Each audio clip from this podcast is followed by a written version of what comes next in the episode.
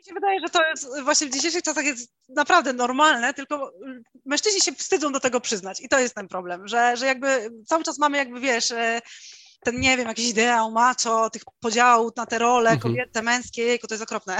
więc, więc mężczyźni się wstydzą, boją, bo się boją, że będą oceniani, że jak to kto przyjmie, a kurczę, no książka to książka, tak? Ma wywoływać emocje takie czy inne i, i co jest z tym złego? Przecież, no kurczę, czytanie o miłości, no przecież mężczyzn, mężczyzn to też dotyczy, jakby nie było.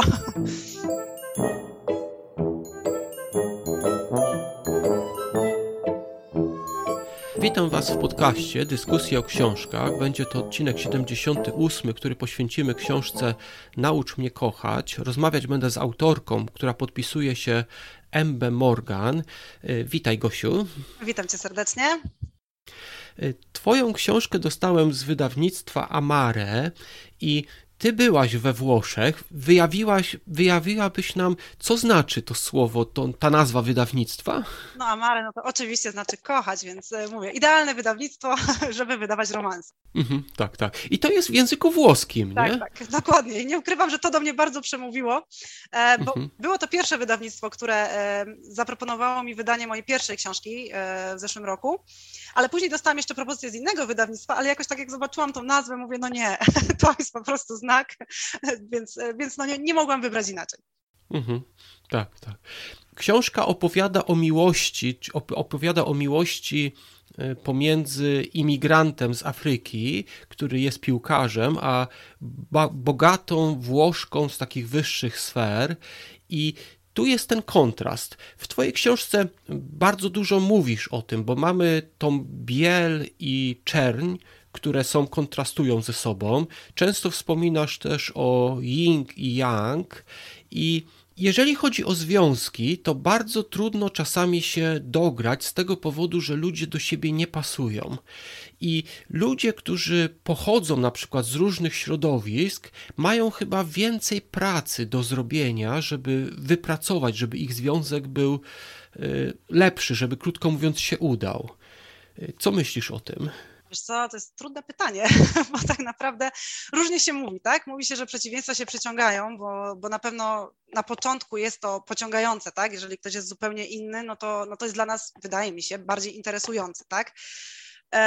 Natomiast później wydaje mi się, że z tego może wyniknąć więcej problemów, jeśli chodzi już o taki dłuższy, poważniejszy związek, no bo, no bo te różnice wychodzą po, po kolei, tak? Wiadomo, na początku wszyscy jak jesteśmy zakochani, mamy różowe okulary i wszystko jest pięknie. Natomiast w momencie, kiedy przychodzi prawdziwe życie, no to już się zaczynają komplikacje. Ale znowuż z drugiej strony być z kimś, kto jest taką kopią ciebie, jest taki za bardzo do ciebie podobny, no to też wydaje mi się, że może być problematyczne, może być nudne czasami, bo jeżeli znamy też za, za dobrze reakcję drugiej osoby, no to, no to też może to być właśnie mniej interesujące. Więc wydaje mi się, że tutaj chyba najlepiej znaleźć jakiś taki złoty środek i chyba recepty nie ma, bo jak miłość jest, to jest mhm. po prostu, a jak jej nie ma, no to, no to cóż. Mhm. Tak, tak. Nie, mi się wydaje, wiesz, bo jak wybierasz sobie partnera, który pochodzi na przykład, y, Polka wybiera Polaka, to też się trzeba dotrzeć, bo każda rodzina ma jednak swoje przyzwyczajenia, nie wiem, ile się zupę soli, Oczywiście, gdzie się kapcie kładzie, czy inne takie rzeczy. No to czasami takie drobnostki, tak, natomiast no tak czy inaczej pochodzimy z różnych domów, każdy ma inne doświadczenia, każdy ma swoją historię, tak? Więc, mhm. więc, zawsze gdzieś tam się dotrzeć trzeba. Natomiast no, w przypadku osób pochodzących, no tak jak mówię, moi bohaterowie, no to już był taki totalny kontrast. Nie ukrywam, tak. zależało mi na tym, żeby, żeby tak było, ale ale no w ich przypadku to, to już był taki, takie, to było takie hardkorowe połączenie, które szczerze powiedziawszy nie wiem, czy w prawdziwym życiu by się udało. Natomiast mhm. E, no w książce, w książce jak najbardziej się sprawdziło. Mhm, tak, tak. I kiedy my spotykamy osoby, które są inne od nas, są inne od w zasadzie wszystkich ludzi, których znamy, bo pochodzą z innej kultury. E, ja taki przykład kiedyś właśnie słyszałem, że e, u nas na przykład w kulturze europejskiej podczas jedzenia często się rozmawia. W niektórych kulturach afrykańskich y, jest tak, że przy jedzeniu się milczy.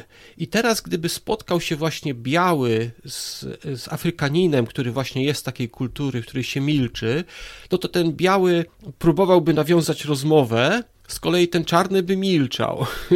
I jeden by się zastanawiał, czemu ten nic nie mówi, tylko je, a tamten by się zastanawiał, czemu ten się nie zajmuje jedzeniem, tylko wciąż gada. I ma, mamy właśnie w związku z tym taką skłonność, że oceniamy innych ludzi. Czy uważasz, że w tym jest coś złego, że no, przychodzi nam do głowa ocena? E, wiesz co, ja nie jestem fanką oceniania, to na pewno, w żadnej kwestii. To, że nam to przychodzi do głowy, no to cóż, no taka jest chyba ludzka natura, że, że gdzieś tam to po prostu samo przychodzi, tak? E, natomiast czym innym jest to, że gdzieś tam w naszej głowie się to rodzi, a czym innym jest to, jeżeli już to wyrażamy na głos, bądź dajemy komuś odczuć, że, że coś jest nie tak. No ja jestem tak nauczona, że jak jakby ja jestem powiedzmy gościem u kogoś, czy, czy jakby gdzieś przychodzę do innej, jest inna kultura, inne, inne tradycje, no to wiadomo, że się staram dostosować, tak? Um, natomiast w przypadku tego typu relacji, no to wydaje mi się, że tutaj jak, jak we wszystkim, kluczem jest tak naprawdę rozmowa i, i, i, i takie szczere przedstawienie sobie tego, ok, u mnie jest tak, u ciebie jest tak, ok, jeżeli jesteśmy u ciebie robimy tak, u mnie robimy tak.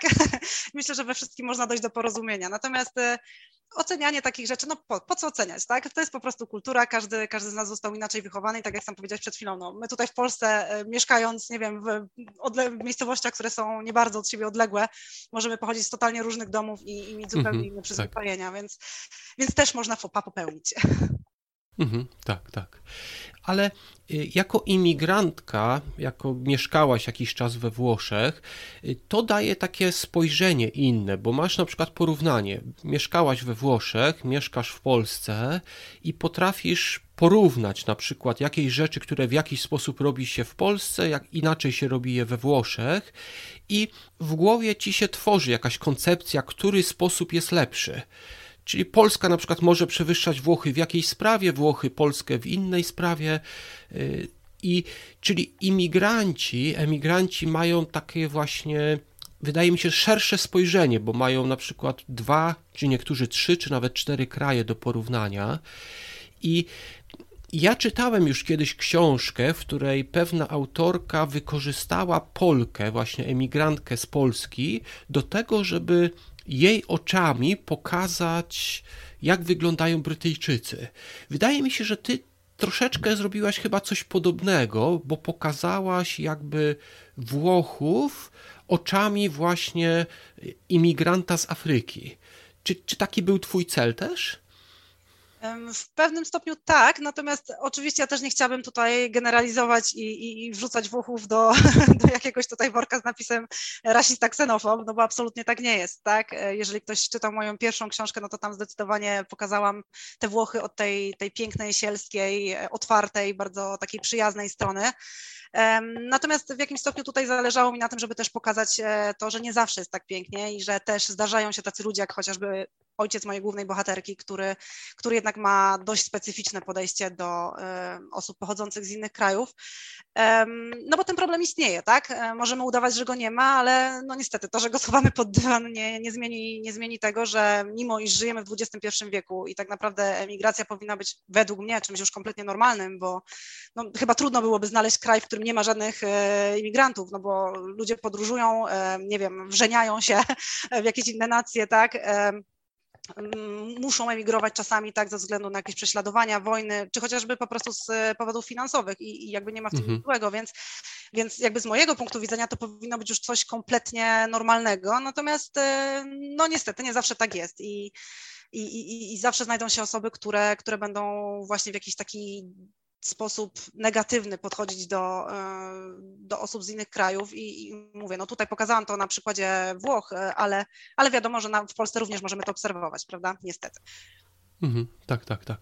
Nie, nie, ja chciałbym sprostować. Tutaj nie krytykujesz Włochów jako całości. Ja, jeżeli już, to bym powiedział, że to jest bardziej krytyka tych, e, tych bogatszych sfer, nie? które być może są takie troszeczkę ortodoksyjne, żebym tak powiedział, i, Wiesz, może nie, trochę... tutaj, tutaj też bym w tą stronę nie szła, bo, bo też mhm. absolutnie nie chciałabym, e, wiesz, tutaj jakieś etykietki nadawać osobom, e, które powiedzmy, no nie wiem, są milionerami i tak dalej, e, bo też miałam takie szczęście, że jak wyjechałam do Włoch, to wyjechałam jako oper, zajmowałam się dziećmi i um, tak naprawdę trafiłam, nie mając świadomości, do takiej naprawdę bardzo, bardzo bogatej rodziny i jakby jak ja zobaczyłam ich dom, e, jak tam przyjechałam, to muszę przyznać, że miałam takie ojej, jak ja się tu odnajdę, no bo, e, no bo to było takie, to był taki poziom, e, który, który był dla mnie już troszeczkę przytłaczający, nie ukrywam.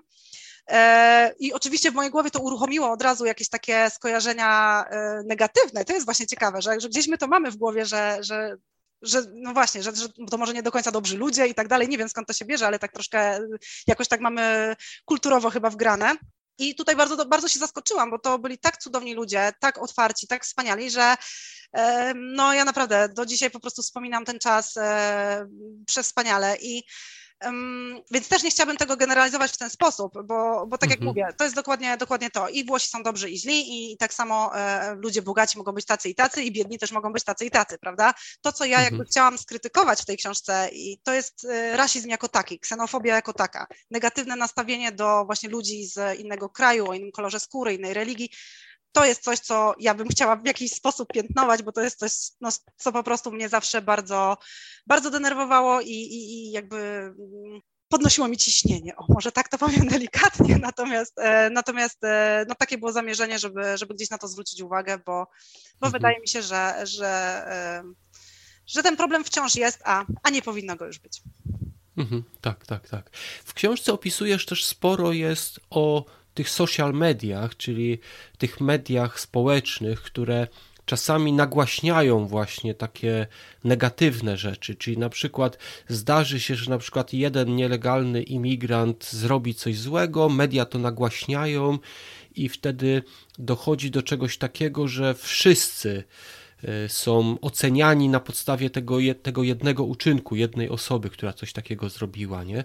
Może chodzi, chodziło ci bardziej o skrytykowanie tego właśnie, nie? Tego również, tak, no bo my jesteśmy, bardzo łatwo jest nam właśnie oceniać, przyklejać ludziom etykietki i, i, i właśnie powiedzieć, że y, o, on jest taki, on należy do tej grupy, no to na pewno oni wszyscy tacy są. I, i niestety, mhm. no tak, e, w taki sposób buduje się w ludziach też lęk przed pewnymi grupami, który, który jakby jest bezpodstawny, no bo, no bo właśnie to, że jest jedna osoba taka, a nie inna, zrobiła to, czy coś innego, to wcale nie oznacza, że pięć kolejnych, które powiedzmy pochodzą z tego samego kraju, też takie będą. No, to tak jakbyśmy my mieli brać odpowiedzialność za to, że nie wiem, jakiś Polak coś gdzieś zrobił. No, umówmy się, mhm. tak? Każdy, każdy ma swoje sumienie i, i swoje życie, więc, e, więc nie ma co tutaj właśnie generalizować. Mhm, tak, tak. Tym bardziej, że w wypadku tutaj y, które opisujesz tutaj w książce, tu chodzi o cały kontynent, Afrykę, a przecież porównując to z o wiele mniejszą Europą, Dokładnie. gdyby ktoś na podstawie tego, jak się zachowują Francuzi, oceniał nas Polaków. No właśnie. No, no właśnie, to się tak łatwo wrzuca wszystkich do jednego worka, prawda? Afryka, kropka. No. A jednak przecież tam też są różne kraje, różne kultury, różne religie i, i, i różni ludzie przede wszystkim. Mhm, mhm. Tak, tak, dokładnie dokładnie. E, tutaj w książce bardzo dużo e, czasu poświęciłaś poświęciłaś. Główny bohater, który właśnie jest tym imigrantem z Afryki, jest piłkarzem, który e, też wraz ze swoim zespołem zyskał tutaj e, tytuły, dostali tutaj nagrody. Czy ty też, e, kiedy byłaś tam we Włoszech, kibicowałaś zespołom włoskim? Kibicowałam, tak. Ja ogólnie bardzo lubię piłkę nożną i jak mieszkałam w Genui, no to, no to tutaj Sampdoria była na tapecie. Później jak wyjechałam do Piemontu, no to tak się złożyło, że mieszkałam w Cuneo, to jest taka niewielka miejscowość niedaleko Turynu. No i akurat większość ludzi z mojego otoczenia, no to, no to byli tak zwani Juventini, więc siłą rzeczy, czy tego chciałam, czy nie, e, musiałam uczestniczyć. E, musiałam, nie musiałam, może nie musiałam, ale chciałam. E, no bo jednak piłka nożna we Włoszech, no to jest, to jest codzienność i, i tam, no może nie wszyscy, ale, ale jednak jest to bardzo istotne i niedzielę, kiedy odbywają się mecze, to tak naprawdę wszyscy zasiadają przed telewizorami w różnych barach i tak dalej i, i, i nawet nie wychodząc z domu, można usłyszeć, kto wygrywa, jeżeli się zna gdzieś tam sympatie, jakie są w danych okolicach, więc, więc tak, mhm. więc ten Juventus gdzieś został w tym serduszku i no mam nadzieję, że uda się jeszcze kiedyś na jakiś mecz pójść, no ale zobaczymy. Mhm. I z tego co pamiętam, opisywałaś w książce, że barwy Juventusu też nawiązują tutaj do tych kontrastów, które. Właśnie idealnie się wpisały, tak, bo Juventus, czyli Bianconeri, mamy tutaj właśnie e, czarno-białe barwy, których ja, e, tak jak mówię, przez całą książkę gdzieś tam się trzymałam tych różnych, e, różnych kontrastów i, i, zawsze sobie mówiłam, że jak na, chciałam zawsze napisać książkę, której głównym bohaterem będzie piłkarz i, i, miałam to w głowie, żeby to był właśnie piłkarz Juventusu, więc po prostu jak przyszła mi do głowy ta historia, mhm. to to się wszystko tak cudownie skleiło jedną całość, że no po prostu tak miało być. Mhm, mhm. Tak, tak. E, książka Twoja w zasadzie opisuje właśnie tego imigranta, który przybywa z Afryki, e, który e, zostaje tym piłkarzem, dostaje się na szczyt, ale on miał w swoim życiu takie duże przejścia. I ja kiedyś czytałem o dzieciach, że czasami dzieci, które przechodzą na przykład ciężkie choroby, przechodzą różne rzeczy, szybko stają się dorosłe.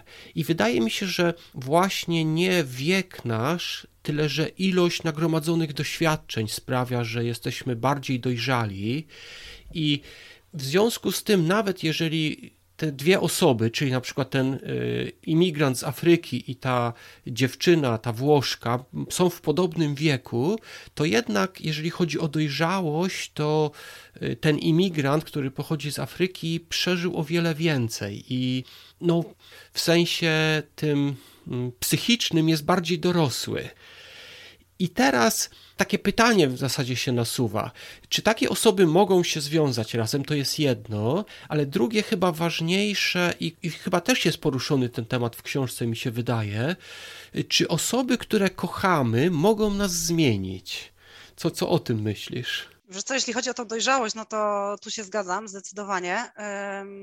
bo to wystarczy nawet spojrzeć na sposób wychowania dzieci. E, więc w Afryce, jak wiemy, no po prostu te dzieciaki dużo wcześniej stają się samodzielne, bo też one bardzo pomagają rodzicom już czasami jak się ogląda jakieś programy i, i widzi się te 4-5-latki, które, nie wiem, pracują w polu i naprawdę robią rzeczy, gdzie u nas w tym wieku nikt nie dałby, nie wiem, noża do ręki takiemu dziecku, a tam to dziecko sobie po prostu maczetą otwiera, nie wiem, kokoska, tak? Więc mhm. E, no to jest zupełnie inne podejście i, i jakoś te dzieciaki sobie inaczej radzą. Wiadomo, no mój bohater tutaj miał te wszystkie swoje przejścia takie bardzo, bardzo ciężkie, więc na pewno to wpłynęło ogromnie na jego dojrzałość.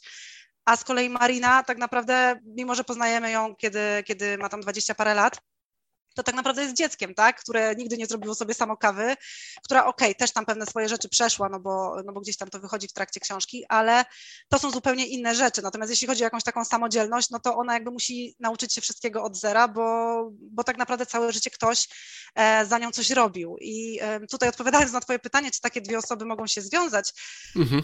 no wiesz, ja jestem romantyczką, więc ja, ja chcę wierzyć, że mogą i że jak mhm. pojawiają się uczucia, no to, no to wszystko inne traci znaczenie.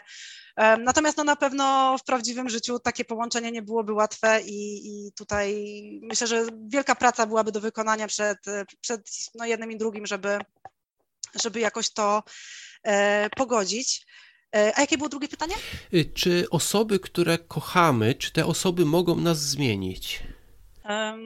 Wiesz co, no w pewnym stopniu tak. E, natomiast mi się wydaje, że generalnie wchodzenie w związek z taką, takim pomysłem, że ja ciebie zmienię, no to już jest przegrana na starcie, bo mhm. jakby, jakby to nie o to chodzi. Natomiast według mnie, jak, jak się zakochujemy, to my się same chce, sami chcemy zmienić. I, mhm, I, wydaje mi się, mhm. że to jest taka pozytywna zmiana. Nie, że jedna osoba jakby zmienia drugą, tylko każdy z nas zmienia samego siebie, bo chce być jakby lepszy, najlepszą wersją siebie właśnie dla tej drugiej osoby. I um, miłość tak nas uskrzydla, wiesz, że chcemy być po prostu lepsi dla tej drugiej osoby i przez to, przez to jakaś taka zmiana fajna może być. I, i um, fajnie, jeżeli właśnie związek jest taką relacją, w której my się motywujemy, obydwoje ciągniemy się w górę i przez to właśnie e, możemy też więcej osiągnąć i, i to nasze życie właśnie przez to w parze jest fajniejsze niż to, które mielibyśmy będąc bez tej drugiej osoby. Więc taka zmiana jak najbardziej tak. Natomiast wchodzenie w związek z ideą, że no dobra, pospasują mi w nim trzy rzeczy, dwie mi nie pasują, te dwie zmienię, jakoś go tutaj obrobię, no to nie, zdecydowanie coś takiego to, to chyba trudno byłoby nazwać taką prawdziwą miłością. Mm -hmm. Nie, to, to właśnie miałem na myśli, czyli y, to taką naszą, naszą wewnętrzną chęć, czyli na przykład ta, taki przykład bym dał, że y, mężczyzna pali i chce się związać z dziewczyną, która wie, że nienawidzi palenia i po prostu, chociaż jest to coś, co on by chciał robić, on po prostu rezygnuje z tego dla niej, po prostu, żeby. Ale masz rację, to musi być wyjść od niego. E, Dokładnie, bo potem będzie tak, że się pokłócą i pierwsze co będzie robił, to ostentacyjnie będzie palił papierosa. to też nie jest dobre. Mhm, mhm. E, ja w zasadzie, e, kiedy czytałem Twoją książkę, to miałem takie myśli, mnie nachodziły, że z jednej strony ten, właśnie on jest taki dojrzały. W ogóle, jak się wymawia to imię? To jest Gael, tak? Gael, tak. Mhm. Gael. Czyli Gael jest taki bardzo dojrzały, z kolei właśnie Marina y, jest taka niedojrzała, można powiedzieć. Ale ja jako emigrant, bo ja jestem tutaj 17 lat w Anglii, przyjechałem z Polski w momencie, kiedy w Polsce było dość kiepsko, bo w tej chwili mhm. warunki ekonomiczne w Polsce są dużo lepsze niż kiedy ja opuszczałem Polskę. Ja w tamtym momencie przeży, przeżyłem bezrobocie, pracowałem naprawdę w wielu pracach w Polsce, szukałem pracy i z tego powodu też wyemigrowałem tutaj. Ja spotkałem się z wieloma problemami, kiedy przyjechałem do Anglii, rozmawiałem z Anglikami, którzy właśnie nie mieli tych wszystkich doświadczeń. Oni zajmowali się takimi jakimiś małymi, drobnymi problemami, które mi się wydawały śmieszne może niewłaściwie, może ja też oceniam nie, niewłaściwie takich ludzi, ale czasami miałem takie wrażenie, że to troszeczkę jak z dziećmi jest. Jak dorosły patrzy na dziecko, dziecko martwi się jakimś problemem, który dla dorosłego jest no troszeczkę śmieszny, bo to jest taki dziecinny problem. I podobnie jest chyba z tą dojrzałością i yy, właśnie z tym, że ludzie na zachodzie którzy żyją w bogatych krajach, szczególnie właśnie ci, którzy żyją w dobrobycie, tak jak Marina, nie potrafią czasami docenić tego, co mają i czasami wręcz czują się nieszczęśliwi. Co, co jest aż dziwne, nie? no jest dziwne dla osoby, która nie żyła w taki sposób, prawda? Natomiast jeżeli ktoś, tak mi się przynajmniej wydaje, że jeżeli ktoś e, tak naprawdę od dziecka ma wszystko podawane na tacy i, i, i tak naprawdę nie musi się o nic starać, o nic zabiegać, może mieć wszystko, to wydaje mi się, że to też jest trudne i no, tak jest człowiek skonstruowany według mnie, że zawsze sobie będzie szukał jakichś problemów. No niestety, nie, stan, wiesz, według mnie szczęście to nie jest taki stan permanentny, tak? Szczęśliwym się bywa, są jakieś sytuacje, momenty, które, które ten wyrzut powiedzmy szczęścia u nas e, wywołują. Natomiast no, pra, prawda stara jak świat, no pieniądze szczęścia nie dają, tak? E, jakby na to nie patrzeć, no to e, ja też gdzieś tam miałam różne etapy w moim życiu, chociażby właśnie pod względem ekonomicznym i i przyznam szczerze, że akurat najfajniej wspominam ten czas, kiedy tych pieniędzy było najmniej, bo, jakoś tak się składało, że wtedy, wtedy najfajniejszych ludzi się miało wokół siebie, jakieś takie, człowiek był um, kreatywny, naprawdę takie fajne rzeczy się działy, że um, no właśnie.